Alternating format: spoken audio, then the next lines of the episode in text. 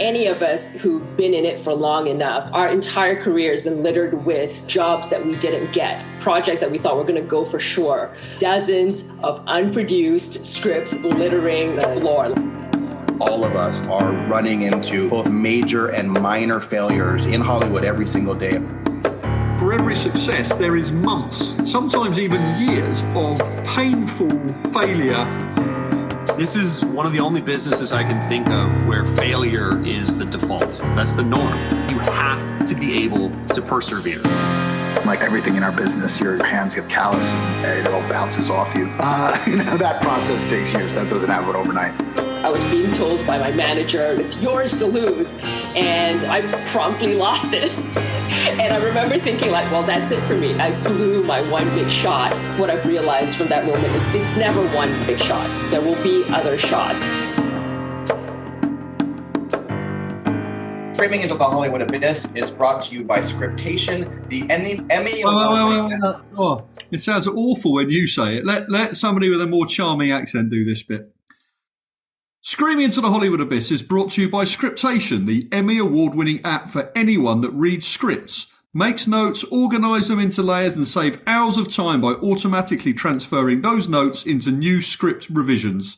Sitha listeners can get a free month of Scriptation by going to scriptation dot com backslash Sitha. Now that's how you do it, Noah.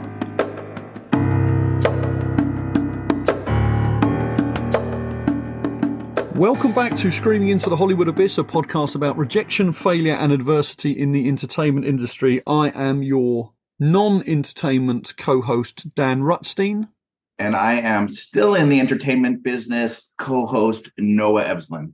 On today's Screaming Into the Hollywood Abyss, I'm thrilled to introduce producer and development executive Erica Huggins to our show. Erica has worked as a producer or executive producer on such movies and T V shows as What Dreams May Come, The Dark Tower, The Spy Who Dumped Me, Under the Banner of Heaven, and The End Is Nigh, amongst many others. Currently, Erica works as the president of Seth MacFarlane's production company, Fuzzy Door, which makes The Orville, Family Guy, and American Dad.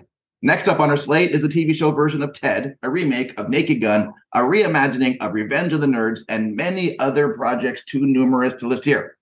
Welcome, Erica. Thank you, Noah. Thank you for having me.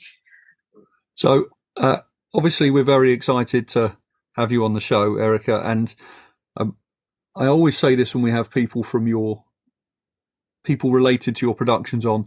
I don't as watch as much television as Noah, um, but uh, some of my favourite shows seem to be the ones that you make. Um, so I'm even more excited than usual to have you on. um, I'm, I'm actually going to start with a, a broad, I guess, adversity question. Uh, related to the modern landscape. I'm not going to use the word woke, but certainly the modern landscape in which we operate.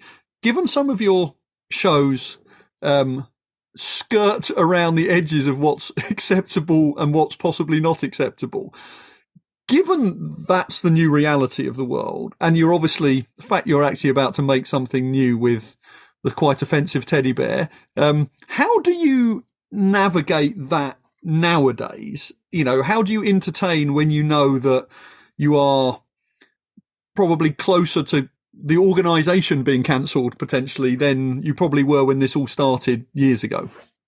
It's a really good question, and it's a it is hard to navigate, especially comedy. I would say, um, you know, comedy has all kinds of rules now that I think some of which are great and needed, and adjustment was made in a good way, and some of which, you know, we're still trying to figure out if it if it's helping or hurting us um, by not talking about things in an open way.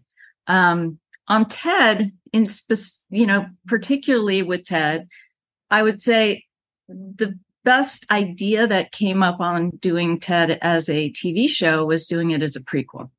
So setting it in nineteen ninety-three gave us a lens into talking about all the things that you can't talk about today through the lens of nineteen ninety-three.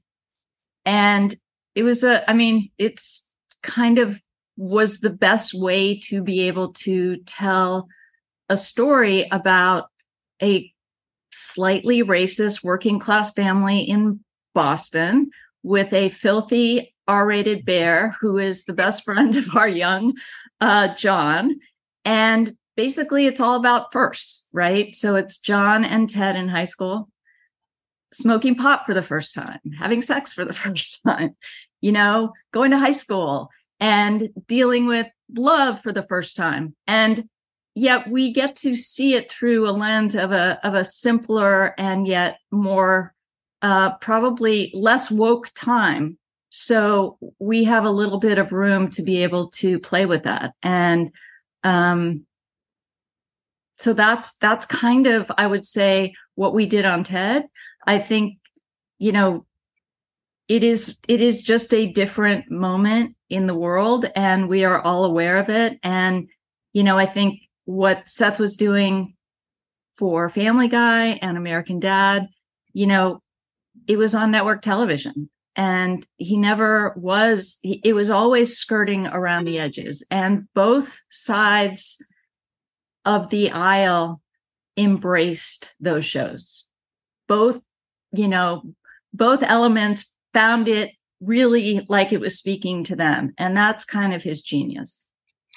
In terms of, oh, sorry, I should say that's an, um, a fantastic answer. And I now have a follow-up similarly. In terms of the rooms for Family Guy and for American Dad and, and the Orville, and I guess for the new show as well, how much sort of self-censorship is there in terms of when they're coming up with ideas? Do they sort of, I imagine obviously as, as part of the ideation process, people say things that will obviously won't make it into the show. Do they sort of decide themselves that they can't go there, or do things get pushed up to either to Seth or to you where you have to say you can't do that? You know, in terms of the world of knowing the boundaries, how often is it self done, and how much do you need someone senior to say, well, we definitely can't do X, Y, or Z? Uh, Seth is in all those rooms, you know, not in Family Guy and American Dad anymore, but certainly in the Orville and in Ted, you know, um, it's, it's, it's pretty much self-imposed, you know, the room is, you know, self-aware, uh, and very in tune with not only the world that we're trying to create in television, but the world that we're trying to play to. Um, and we want the broadest audience. So, you know, I think that nobody's telling them how to modulate. I think we all know sort of, you know, what is coloring outside the lines these days. I love watching, by the way, normally the, our roles are reversed because I'm the one that's sincere fanboying about different shows, and Dan's asking very practical British questions about leadership and, and morality. And uh, and he truly loves these shows. So, so watch him to dig in. But I want to, let's let's take you back. Let's We're going to take you all the way back to the start of your career. You, I'm not going to specifically talk, I'm not talking about the movie, What Dreams May Come, but I'm talking about the theme of dreams. And since you produced it, the, the theme is there. You, you were a young producer in Hollywood. By all accounts, many of your dreams came true. Where where are some areas where your dreams did not come true, or where something went sideways for you uh, as you were kind of navigating your career? Um, God, there's so many. um, you know, I started out as a film editor, um, and it was my way into uh, the business, and I was. My first big job was when I was pretty close out of college, maybe a year or two out of college. And um, I was asked to come on as an apprentice assistant editor on Michael Cimino's movie, The Sicilian. And it was Michael Cimino, right? And what I had heard about that editing room was that they had gone through many, many, many assistants to fill this spot. And you know, nobody was exactly saying why, um, but I got the job. I was, like I said, kind of in awe of the the whole, the people I was working with. I was working with a Oscar-winning film editor, French film editor who was amazing. Her name was Francois and Bonneau and Michael Cimino. And my job was to be a pair of hands for Michael. My job every day was to undo everything that Francois, the editor, was doing in the next room. because Michael didn't want to cut the movie down. He didn't want it to be shorter. He didn't want it to be over.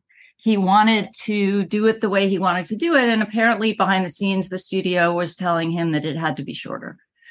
One day after seven days a week of, you know, sixteen hour days, literally, it was hell at the time.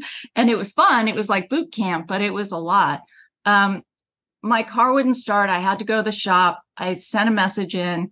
I finally got to the editing room and Michael was standing there and he fired me. And he said to me, "You'll never work in this town again." That, that was the words he used. And I was not only devastated because shaking, that feeling of like scary, scary, but I was also just like, it was the greatest situation I'd ever seen. Like I made all these friends. I knew I was working with these amazing people and I didn't realize what the P T S D sort of fallout was going to be. Cause it really, it really did. I was young. I didn't understand how I was going to recover from that. Um, and then, you know, I got another job working with John Waters on Hairspray. And three years later, after Michael Cimino told me that I'd never work in this town again, he hired me on his next movie to be uh, an assistant editor. So, um, and then he went to my wedding and he became my friend. And it was just one of those things where, you know, you overcome those moments, but that moment itself was so painful. And I really did think he was right that I wouldn't. I guess I have a, that's a great story. I guess I have a joke question and a real question to follow. My joke question is, so did he follow, did he fire you from every subsequent movie you worked on with him? Nope. As your, my, my, I worked on one other movie with him and it was all good. my, my real question is, how does something like that, you know, now you are in a position as a producer where you hire and fire people. How does that, does, does that stay in your brain as like an earworm, as a brainworm, that like this awful experience happened to you? And when, God forbid, you have to let someone go, you do it with a little bit more grace? Absolutely. I mean, I think that um, it, it scarred me in a big way. And it, it showed me that Um, that it's really, it's, it's really painful actually as a kid in your first jobs. And I have a lot of young people working at Fuzzy Door, both as interns and as assistants and young executives, that they're there to learn and to feel like they're part of something bigger. Um, I actually haven't fired that many people in, the, in my company or at, when I was at, you know, an executive. Um, it usually happens on a set where somebody, you know, either isn't doing the job or the job is not right for the particular director or showrunner you're working with. Um, and that becomes a little bit more complicated because you're, it's like a family of people. Um, but you try and find a way to make it the best the best version of being fired that you possibly can, I guess. You know, you want to, you want to be, you want to be a person, you want to feel it, and you want them to understand that, you know, it's not going to, it's, it's, it's going to be okay. And sometimes that's true. And sometimes maybe it's not.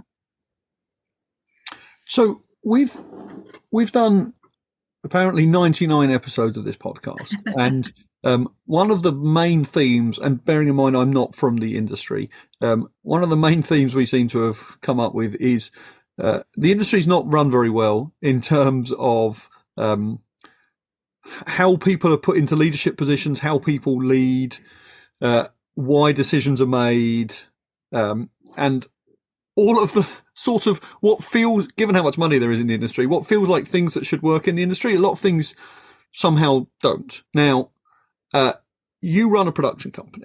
Um, it is obviously a business with a bottom line, um, and you have to run it like a proper business. How, how do you run a business within an industry where businesses, it, some of the normal rules of business don't make sense? from a leadership point of view? Like, how do you navigate that world of trying to make amazing television or films, also running the business part of the business in a world that doesn't really make proper sense? So it's an interesting question. I, I guess I would say that, you know, we have a deal at U C P, which is Universal. I think you had Beatrice and Toby on, which I, both of which I like. Um, you know, running a business when you have a deal, because they're paying for us to be part of their bigger world, is, you know, really being good partners with, um, with the executives. Um, and good partners has a lot of different contexts, right? It means, you know, fighting really hard to get things done, um, without crossing the line. And also it means on their side, being able to tell me when something's not working. Um, the business part of it is, is really interesting, because I think about this all the time. You know, in a real business, you can predict a certain amount of success or failure, right? You can predict, you know, how many cookies you're going to sell within a year based on last year's, you know, model. Um, we can't, we don't do that in the film business or in the T V business. And um, so finding a balance between knowing that you choose well with your executives and the people that are on my team, and also trying to do everything we can to give U C P the things that they're asking for without undermining our own sort of point of view and feelings about making television, since our our deal is with U C P for television. Yeah. I don't know if that completely answered it, but I do. It, it's, it's not an easy thing. And we never give anything up. We don't get rid of anything. You know, it's not like a project doesn't work and we decide, you know, to throw it away. It's always kind of in there, you know, trying to figure out another way to do it. Yeah. I, I, so um, one should never make assumptions, but you seem nice. Um, okay. what, what sort of leader would you describe yourself as? How, how do you lead your organization? You know, I was very fortunate as I was coming up in the business to have very strong and, um, and, and really amazing mentors in my life, um, both in, in the editing world, in the producing world, um, even when I was in college. And I think I sought it out. I think for me, it was uh, important to have that relationship. Um, one of the things that I try and do in terms of leading the company is making sure that people understand what the bigger um, ask is, what we're doing as a company. I found that in some situations in my previous lives, you know, everything felt very secretive. You know, it felt like you didn't quite know what was about to happen. You know, there were events happening on, there were things that were coming out in the trades and you were like, the last to know, and it was about something that you were working on or something that you were doing. I think transparency is really important. I think, you know, I think I mentioned this before, but we do have a very robust internship program here. And we do that because for me, I like to give people opportunities to see if this is something that they're interested in, right? And sometimes you don't know. I didn't know that I wanted to be a producer. Um, it sort of happened to me. Um, but I think it gives people access who don't necessarily have access. And once you get somebody into Fuzzy Door, we have, you know, we have lunches every week where we're bringing in guest speakers to talk about different parts of the business. Our interns get to be part of our staff meetings, get to read all the scripts, have access to everything that we're doing. And so they actually are seeing the world in a real way, uh, and how we function as a production company, you know, in real time. And so to me, that's my style. You know, I don't, I don't know that everybody has that style. Um, but I like to feel like my, I am actually making a difference, and that an internship is actually going to be great for somebody, and they're going to walk away from it after the summer and say, I didn't just get coffee for all the executives. Um, and, and then, you know, they come back and they become our, our assistants, and then the assistants become our executives. And so it becomes a relationship that starts early. Um, I think I lost the thread of the question, which was, how do I lead? Um, is that correct, Dan? It, it was, but that is, if part of your leadership style is making sure that everyone in your organization feels valued and part of it and needs developing, then that's just, A, that's a very good leadership style, and B, that's a great answer to that question. And, uh, you know, if you're bringing in experts to talk about different aspects of the industry, I'm more than available to come and talk about podcasts. I'm calling you after this. You're coming. Not Noah, just just me. I'll send you. I'll send you a, a personal email later. I want both of you guys to come.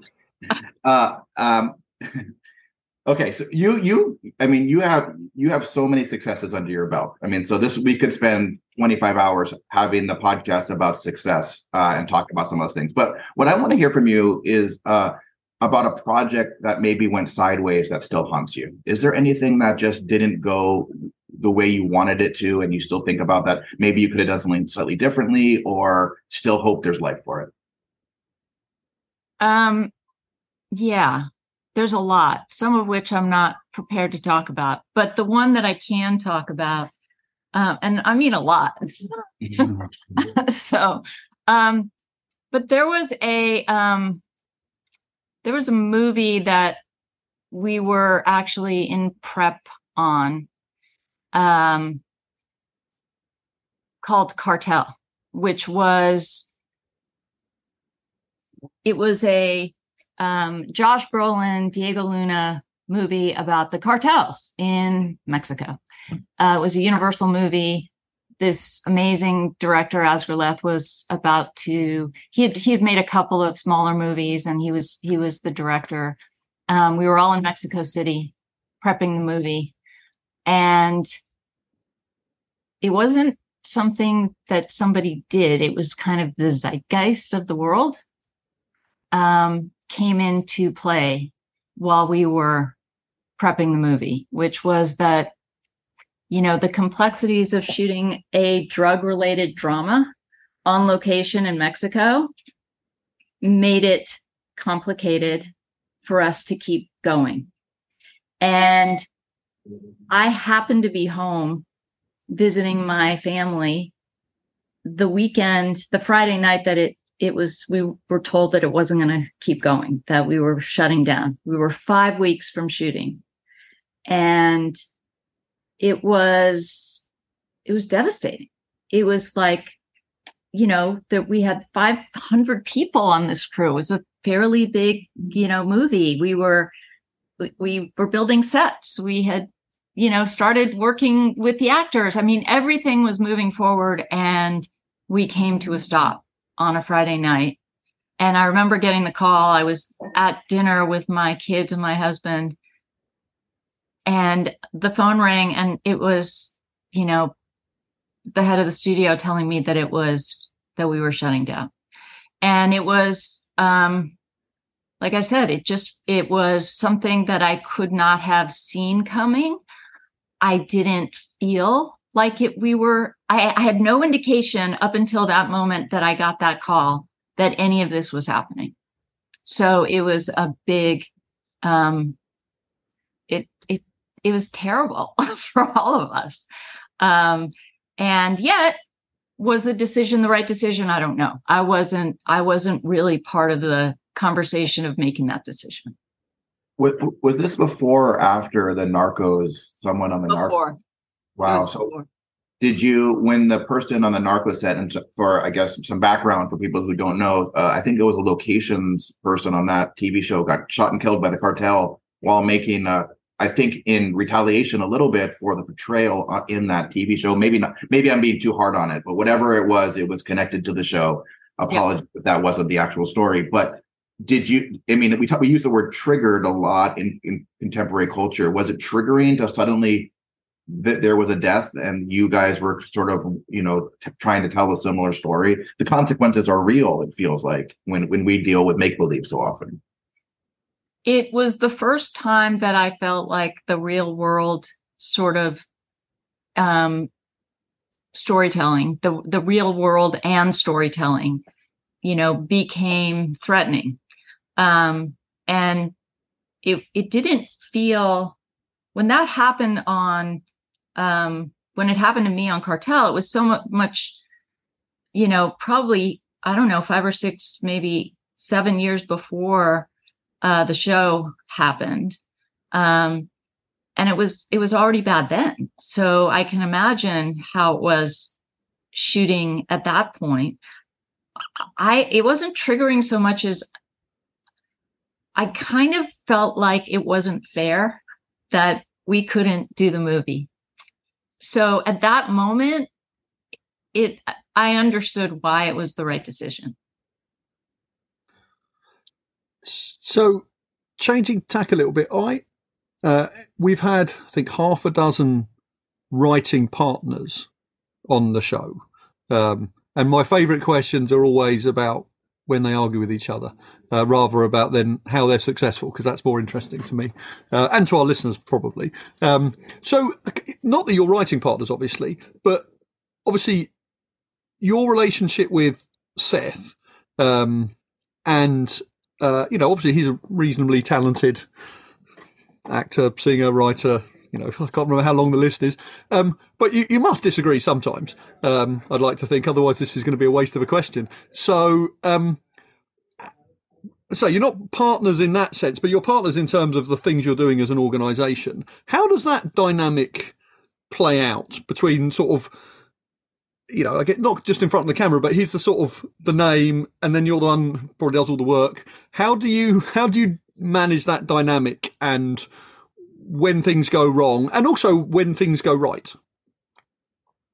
Um, okay, so it's not a waste of a question, but we we don't really have that that kind of dynamic. He, you know, there's a trust that exists, and I'm not saying it's all perfect, and there's no, you know, but it's not a between Seth and I. It's very. It's very good. It works because he hired me because of what I had done at all the years before, right? All the, the knowledge that I had before coming to Fuzzy Door. Um, and for me, I was excited to do something that I couldn't do at my other job, which was television and film, not just film, because that was my job before. Um, so I have a lot of experience in the movie business, but when I came to Fuzzy Door, understanding the television business was something new for me. It was ex- I was excited about it. It was a new muscle I was excited to flex and, and to learn how to use. Um, but Seth had been in television his whole career. So part of the learning curve in the first couple of years was understanding, you know, how it worked, to be honest. What was a showrunner? You know, I had an idea of what a showrunner was, but actually working in television, showrunner is so much different than what I thought before coming into that part of the business. Um, so there's trust in terms of, um, you know, how we create, how we decide, how we choose, how I choose the things that I want to do at Fuzzy Door. Um, and then there's things that are very much specifically Seth-oriented material that he is doing, that he wants to be involved in, that are, that are, you know, projects that he wants to write or direct or star in. Um, But a lot of the work that I've done at coming into Fuzzy Door has been to expand what Seth started and to build a bigger company for him and for me. And because we are doing this together, it feels like we pretty much, even if I have a half-cocked idea of doing a show that maybe he doesn't like, he's going to support me in it. Yeah. So good. Thank you for not wasting my question. Okay. Um, I might have. no, no. Uh, so one question. It's sort of, this is something we've talked about with individuals. We've, we've talked about individuals celebrating success. You know, when you sell a script or when something gets made, you know, some people buy gifts, some people buy houses, some people buy pens, people do all sorts of different things. As a, this is something we talk about quite a lot in my, my day job. I have a real job running a real company, and we talk about celebrating success and how a lot of people sometimes forget because you're always on to the next thing. As a company, when something has gone well, um, either you've sold something or it's started production or it's wrapped or it's renewed, whatever the moment is, how do you as individuals and as a company mark successful moments? Uh, nobody's ever asked me that before. Um, you know, we didn't, it, I definitely have experienced not marking successful moments and how bad it feels.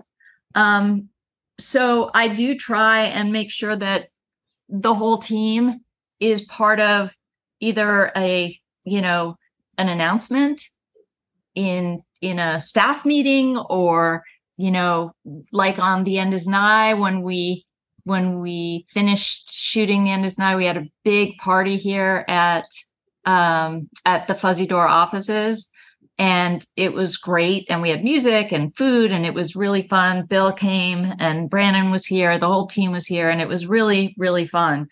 Um, we don't buy cars for people. I haven't done that before.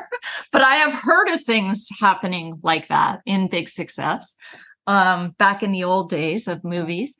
Um, you know, I think that uh, I don't have a good, I don't have a really great answer for that, but I think it will, I think that you've put it in my mind now, so I should think about how to do it in a, in a bigger, better way when we do have successes, because I think you're right. It is hard to, It is easy to forget how to do it. So on this podcast, when someone says casually something like, yeah, I've been at places we haven't celebrated success, obviously the question is, tell me, I mean, obviously I'm sure you're not going to name the place, but tell me about where success wasn't celebrated and how it made, not how it made, yeah, how it made people feel and how obvious it was and what you learned from that. Yeah, it's a, um, I think that,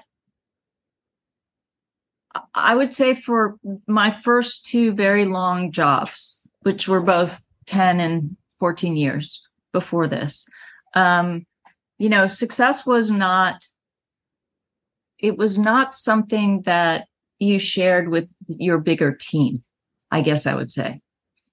As I climbed through and up the ranks of, you know, being an executive or being a producer on certain movies, when something opened to a nice number over a weekend, there was a little, you know, yeah, nice number. But mostly it was the reverse. How can we make it better? What did we do wrong with the material, the marketing materials? What did we overlook? Where could we have done better? And I think that the in when you invert the conversation, and it becomes placing, you know, sort of l- looking at the negative as opposed to the positive. I definitely learn from that. I do not do that. I try and look for all the things that we did right and use that as a way to talk about it. And, you know, you can then come back at some point, you know, after the fact and talk about maybe the things that you would have done differently. But I think in the moment, it's really important to live with the joy, you know, because it is truly fun when something good happens. And it doesn't happen all the time. In fact, it rarely happens. So enjoying it is is important. This is so interesting. And we've had a lot of writers come on and talk about writing. A lot of writers have come on and written the number one movie in America and then never got hired on that movie again. Or they're telling their like their version. But that what I'm, you know, the I guess the dream, the golden ticket for many of us who, who were coming up before streaming was a big theatrical release, that big weekend, right. Whatever that looks like. The movie's on the marquee, the, the you're going to the premiere maybe the week earlier. It's releasing. You are beginning to track box office, that whole success. Can you run us through a little bit of emotionally the roller coaster you go through, and then maybe what happens when the movie does not hit the numbers that people are hoping for? And I, you talked a little bit, in, you know, the last answer about your public face, what you do with the team, the marketing, the numbers. What do you do personally when something? How do you kind of rebound when maybe the movie didn't release the way you were hoping? Um, so the first part of the question is taking you through sort of the process, and it's, it is, you know, you'd think you're done when the movie's sort of, you know, ready, but the process never ends. It really doesn't, especially in post-production, because the iterative process of making it better, of seeing, you know, upgraded visual effects. If you have a visual effects project, you know, Uh, reducing the the length, expanding on a particular scene. You find out a lot of information doing uh, research test screenings, which are, as an editor, were really, really painful. As a producer, I think probably more painful. I've never been in a research test that didn't make me want to, I don't know, I was, I, it always gave me anxiety in such a huge way before we did it. And we did a lot of them. I mean, three or four sometimes for each of the movies that I've worked on over all these years. Um, I have to say I've rarely been in a research screening that was amazing. It's usually pretty brutal. You know, you're asking people to tell you, to criticize your movie, to tell you what could have been better? What should it, what characters did they like? What characters didn't they like? Um, and so that process sort of, it, it ends up having a lot to do with how the final movie comes out. We do use a lot of those screenings as ways to monitor who's going to come to the movie, um, the kind of marketing materials that we can, that, that should work. But, you know, to Dan's, I think, first question about, you know, we're not a real business. Something could happen. You know, there's a snowstorm on the East Coast, so people don't go. Or it's super hot on the West Coast and everybody wants to be inside. And so everybody goes. And so sometimes it's out of your control. But a lot of times you are, you do every piece of marketing. Um, you look at every piece of data, you try and figure out how to get the best result for your movie out in the marketplace. And then you see the reviews. Hopefully they're good. And then comes, you know, Friday night. And Friday night is usually, it moved to Wednesdays, but then Friday, Friday night was the night, right, where the new movie opened. And you'd wait for the numbers. And the numbers were, you know, very telling about how the how it played on that first opening night, what the numbers for the weekend were going to be for that particular movie. And, you know, it was always a, I mean, we were talking all weekend, people were nervous about it, you're reading the reviews, you're completely freaked out about if it's not playing well, if it is playing well, you're elated. There's, it's just, It be- it became a roller coaster. Um, and I think that, you know, at the end of the day, that would be the Monday morning staff meeting where you either would celebrate or you wouldn't celebrate the the the numbers or the the way that the movie is going to uh, sort of continue playing for, you know, whether it's three or four weeks after that. Um, and then, you know, people like directors and actors are all calling in to find out what happened when it went wrong, and, you know, how excited they are when it went right. So, um, but that's the process. Um, you know, for me, there were a lot that, as the movie business was expanding, this is the second part of your question, Noah, as it was, as it was sort of um, shrinking, not expanding, as the movie business was shrinking and the T V business was expanding, and, you know, streaming happened, and, you know, basically you could watch a great, you know, small movie every week on a great television show, right, with movie stars. The world of television and streaming became something that I wanted to be part of. Um, I wanted to be able to uh, not feel that devastation after uh, a movie didn't work. But also, I wanted to have the option of looking at material through a more agnostic lens and saying, oh, this should have been a T V show, not a movie. This is a movie, you know, not a T V show. Um, and so I think that after, you know, a lot of years doing one thing, that was my, that was my sort of, you know, me screaming and saying, I gotta, I gotta have more options, and I want to do more in this business. And um, so here I am, doing more in the business. Amazing. Well, great answer. Look, um, I'm not just saying this because you've promised I can come onto the set of the Orville, but um, it is uh, with great sadness that we are nearer the end of the podcast than the beginning, and we are onto the final question, which I think you know because you've listened to other podcasts, which is, if you could give a single piece of advice to somebody wanting to enter the industry, what would that piece of advice be? Um, you know, do access people's wisdom and use, you know, use the wisdom in a, in a way that helps you move to the next place. And, and I guess what I mean by that is that people were very generous to me um, with their wisdom. It wasn't always correct, but it made me think. It made me expand my my interests, what I thought I could do, what I wanted to do. And I think that a lot of times you get people wanting to be in the film business or the, the entertainment business um, with a list of all the things they want to do, you know?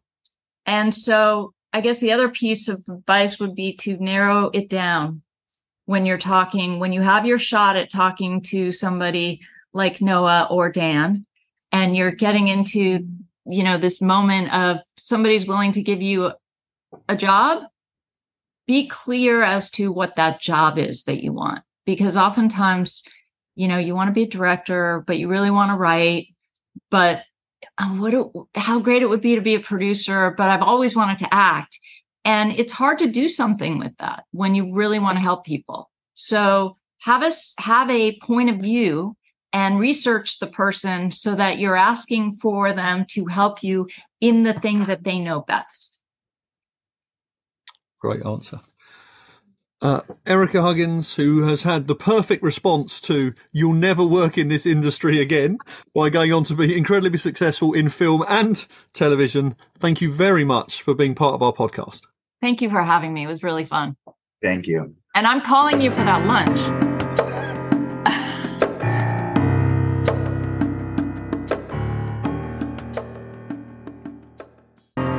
Well, that's a wrap on this episode of Screaming into the Hollywood Abyss. As always, it's, this episode was brought to you by Scriptation, the screen writing and annotation software that, at the very least, has made my life easier and will make your life easier as well.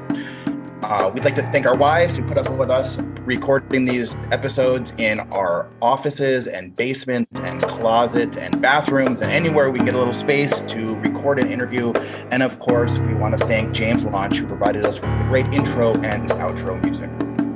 Uh, if you want to find us on social media, you can find Noah at N Evslin on Twitter, tweeting a variety of writer-based nonsense and uh, some terrible puns and occasionally begging for sponsorship. Uh, if you want more refined tweets, mostly about football and whiskey, you can find me at Dan Rutstein. If you're interested in buying a copy of Scriptation, if you go to www.scriptation.com backslash Sitha, S I T H A, you will receive a special discount. Thank you very much for listening. As always, we appreciate you. Uh, please give us any feedback, mostly positive stuff about me, and we will see you next week. And if you do say a negative thing about Dan, there is a chance I might buy you a free copy of Scriptation.